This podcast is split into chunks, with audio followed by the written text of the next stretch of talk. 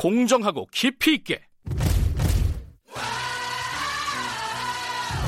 오늘 하루 이슈의 중심.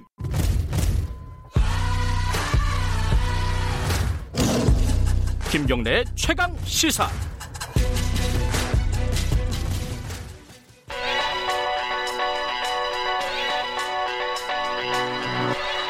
최강 시사 김수민의 눈. 예, 어, 김수민의 눈, 김수민 시사평론가 나와 계십니다. 안녕하세요. 네, 반갑습니다. 시사평론가가 맞나요? 정치평론가가 맞나요? 둘 다 맞습니다. 아, 죄송합니다. 네. 평론가 그럼. 네, 어떤 방송에서는 문화평론가로 나가기도 했습니다. 직업이 평론가시군요. 네, 평론 평론가. 아, 근데 이 오늘 이제 개헌 얘기 좀 하려고 네. 갖고 오셨는데 그 얘기 전에 그 김종인 비대위 체제 이거 제대로 출범할 수 있을 것 같아요? 아, 이- 아직까지는 뭐 네. 확답은 못하겠지만 밀당 과정이라고 네. 볼 수가 있겠고 예.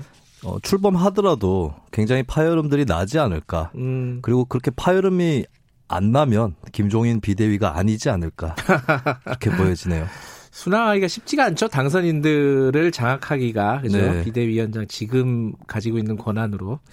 알겠습니다. 그 얘기는 다음에 한번 하도록 하고요. 오늘 개헌 얘기 개헌 얘기는 약간 지금 이른 거 아니냐 이런 네. 생각을 청취자분들이 하실 수 있겠어요. 왜 왜 네, 갖고 네. 오신 거죠 이거? 그 지금 송영길 의원 정도가 네. 치고 나가고 있는 상황이죠. 집단적으로 얘기가 나오고 있진 않은데 네. 근데 항상 이게 준비가 제대로 안 된 채로 개헌을 하니 많이 마치 맥커핀처럼 그렇게 예. 얘기 나왔다가 또 국회 바뀌면 들어가고 이걸 예. 반복해왔기 때문에 좀 정치자분들 포함해서 국민들도 미리 준비를 해둘 필요가 있지 않을까. 이해찬 대표가 개헌 얘기 꺼내지도 말라고 했잖아요. 네, 그렇습니다. 어, 그 이, 이유가 있을 거 아니에요. 지금 뭐 민생이 네. 어려운데 뭐 이런 차원 아니겠어요? 개헌을 얘기하다 보면은 이제 개헌에 주로 얘기 나오는 게뭐 예. 권력 구조에 관련된 거거든요. 예. 이게 사실은 이것도 민생 경제하고 직결이 되는 부분인데 음. 문제는 국민들이 바로 그렇게 와닿지는 않기 때문에 네. 아니 또 국회 새로 뽑아놨더니 다른 얘기나 하고 있네. 이런 그렇죠. 여론이 국민들 사이에 있을까봐 정치권에서 일각에서 또 걱정을 하는 거죠. 음, 지금 근데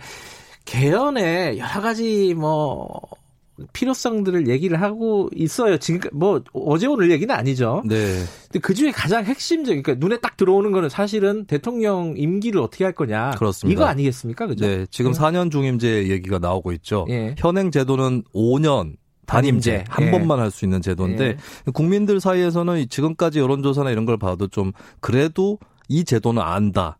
그리고 음. 찬성한다. 이게 좀 높게 나타나는 것 같아요. 4년 중임제가요? 예, 다른 음, 것보다는. 미국 걸 많이 봐서 그런 거 아닌가요? 그죠? 그렇기도 하고 국민들은 이렇게 생각을 하는 것 같습니다. 다수는 음. 5년 단임을 했더니 한 번만 하니까 조금 무책임하지 않느냐. 음. 성실하게 더 하려면 네. 중간에 평가도 받아가면서 해야 되지 않느냐. 음. 이런 취지 때문에 4년 중임제를 또 선호하는 것 같고 네. 정책의 연속성 문제도 어. 같이 있는 거겠죠. 그러니까 이제 정권이 바뀌면은 모든 정책이 백지 상태로 돌아가고 네. 완전히 다른 반대되는 정책들이 막 나오고 이런 걸 우려하는 거겠죠 아무래도. 네, 그렇기도 합니다. 근데 좀 따져보아야 될 것은 예. 사실 지금까지 역사만 봐도 한 번 정당이 정권을 잡으면 10년 정도는 갔었거든요. 그러니까 대통령은 그러네요. 중간에 바뀌었지만 예. 그 중심 세력은 그대로였다는 겁니다. 물론 음. 그 내부에서 개파나 이런 건 교체가 되긴 했지만 그렇다면 이 정당이 제대로 서 있다면 음. 정책의 연속성은 대통령이 바뀌어도 갈 수 있는 부분이 될 거거든요. 예. 그리고 한편으로는 5년 단임제가 우리 역사에서 가져왔던 순기능도 빼뜨릴 수는 없습니다. 음. 네, 그 대통령 중심으로 한 한 정당도 아니라 하나의 일파가 네. 뭐 관료 조직이라든지 여러 가지 기득권과 같이 합쳐져 가지고 계속 뭐 어떤 권력을 독점한다든가 이런 네. 현상들을 5년 단임제가 많이 줄여왔거든요. 음. 예, 그런 차원에서 아직까지 4년 중임제는 어, 토론의 쟁점들은 많이 남아 있다고 볼 수 있겠습니다. 음. 근데 이제 4년 중임제를 하게 되면요. 이게 대통령 권한을 네. 어떻게 할 것인가 이 문제도 또 문제잖아요. 그러니까 지금 네. 막 아, 거의 뭐 고정된 레파토리처럼 나오는 게 제왕적 대통령제 네네. 이걸 좀 바꿔야 된다 이거 아니에요? 그렇습니다. 그러려면 그 대안으로 항상 나오는 얘기는 또 총리 책임 총리제 네. 뭐 이런 얘기 항상 또 나오고요. 그렇습니다. 붙어 다니는 세트예요. 이거 이건 어떻게 지금 봐야 될까요? 그 책임 총리제 이야기가 나오는 이유는 네. 의원 내각제나 이원 정부제 같은 정부 네. 형태에 대해서 아직까지 국민들이 속지가 안 돼 있거나 혹은 반대율이 높아요. 그 고등학교 때 네. 교과서에 나와요. 의원 내각자 하면은 혼란스럽다. 이게 교과서 아, 요새는 안 나오나? 제가 다닐 때는 나왔는데. 이제 뭐 예 그렇게 될 수도 있다라고 예. 해서 수능 시험에 예. 정치 과목에 매년 한 문제씩 두 문제씩은 출제가 됩니다. 그러니까 이게 네. 별로 인식이 안 좋아요. 네. 그죠? 근데 그게 이제 말하자면 실제로 어, 의원 내각제라든가 음. 예, 의원 집 의원 정부제 네. 이런 것들에 대해서 정확하게 우리가 잘 모르고 있다는 얘기 그런 부분도 있고 또 예. 직선 대통령이 있었으면 좋겠다. 그래도 있었으면 한다라는 우리 손으로 뽑은 대통령 그렇습니다. 예. 예, 그런 부분이 작용을 하기 때문에 음. 책임 총리제는 대통령제의 골격을 유지한 채로 음. 국회에서 총리를 추천한다든가 하는 그런 제도이기 때문에 네. 예, 그래서 이제 현실적인 대안으로서 요번에 송영길 의원 또 같이 얘기를 했던 거고 예. 아무래도 책임 총리제를 하면 대통령 권한이 분산이 되니까 네. 대통령이 8년간 재임할 수도 있는 4년 중임제에 대해서도 네. 부담감이 덜해지는 건 사실입니다. 책임 총리제. 근데 지금도 하고 있는 거 아니에요? 그 네. 대통령 당선되면은 대부분의 사람들이 책임 총리라고 얘기하지 않았어요? 책임 총리를 하겠다라고 네. 밝히긴 했는데 근데 87년 이후에 들어섰던 역대 모든 정부가 청와대 중심 음, 정부 운영을 했습니다. 네네네. 내각보다는 네. 예, 이건 현 정부도 비슷한 그런 음. 실정인데 그래서 이제 책임 총리제를 제대로 하려면 국회에서 추천을 해야 된다 라고 하는 것이죠. 네. 아, 그런데 이제 이게 좀 난항에 부딪힐 수 있는 게 2018년에 개헌을 한번 대통령 중심으로 추진을 한 적이 있죠, 우리가. 예. 우리나라에서. 예. 그때 헌법 자문 특위에서 설문 조사를 실시했는데 처음에는 응답자 상당수가 국회 추천 총리제가 바람직하다고 했는데 토론 과정을 거치면서 찬성률이 오히려 떨어졌다는 겁니다. 그래요. 예, 이것은 이제 음. 대통령과 총리가 좀 갈등을 일으키면 어떡하나 라고 하는 아, 당이 다를 수도 있고. 예, 그런 음. 우려 때문에 나온 거라고 볼 수 있는데, 근데 책임 총리제라는 것은 사실 개헌을 안 해도 가능합니다.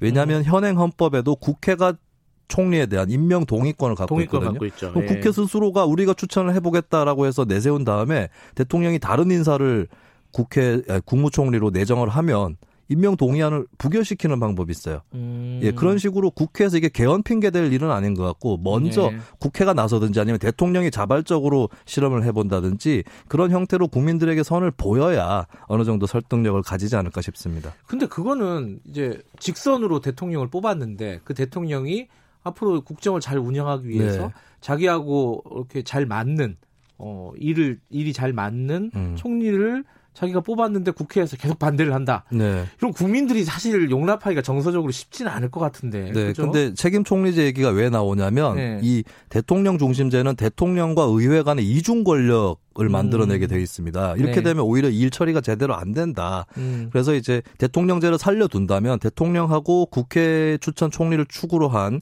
이 구조에서 좀 합을 맞춰가지고 음. 예 그렇게 해서 내각을 구성을 하면 네. 이제 그 정부에서 중점적으로 추진하는 법안들도 국회에서 통과시키기 더 쉬울 수 있다. 예. 예, 이런 측면들이 또 같이 작용을 하는 거라서요. 예, 좀 계속해서 어, 논의를 해볼 만한 일인 것 같습니다. 근데 어찌됐든 지금 뭐 일부 아까 송영길 의원 말씀하셨죠? 네. 송영길 의원처럼 얘기를 적극적으로 하는 사람도 있지만은 뭐 이해찬 총리, 아 이해찬 대표도 대표, 마찬가지고 그리고 뭐 김부겸 의원도 그렇고 이 개헌 얘기 꺼내면 이게 모든 이슈와 이런 것들이 네. 쟁점들이 다 그 빨려 들어간다 블랙홀이다 그렇습니다. 이렇게 얘기를 한 그 걱정이 또 현실적으로 맞는 것 같기도 해요. 네, 그 김부겸 의원 같은 경우도 적극적인 개헌론자 축에 드는 정치인인데도 예. 일단은 좀 자제하자라고 얘기한 게 예. 과거에 이제 노무현 정부 때 열린우리당이 과반 의석을 갖고 예. 그때 민생 경제보다는 뭐 국가보안법 개폐라든지 예. 뭐 과거사 청산이라든지 이런 좀 어, 서민들이 얼핏 보기에는 민생하고 무관한 의제가 다뤄지면서 정부 인기가 떨어진 적이 있습니다. 네. 그런 사태가 좀 반복되는 걸 경계하는 것 음. 같아요.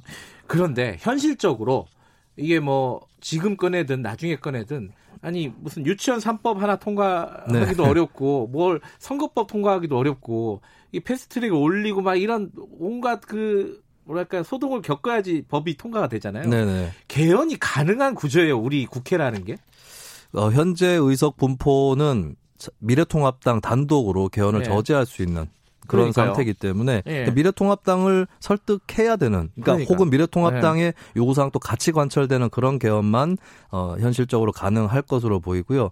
이 미래통합당 일부 의원만 설득해도 200명은 넘는 거 아니냐. 되기는 되죠. 근데 예. 그렇게 이제 섣불리 갈라치기를 하려다가 거꾸로 제1야당이 응집을 하거나 여야 음. 갈등이 더 심화되는 경우도 있기 때문에 네. 설득 없는 경우는 불가능하다라고 보여진 음. 것 같습니다. 이번 국회 21대 국회에서 개헌 논의가 본격적으로 이루어질 거라고 보십니까? 하기는 할 거예요. 하긴 매번. 개헌 특위를 세워왔었고요. 아니 그걸 하지만은 네. 실제로 이제 진행이 진짜 될까?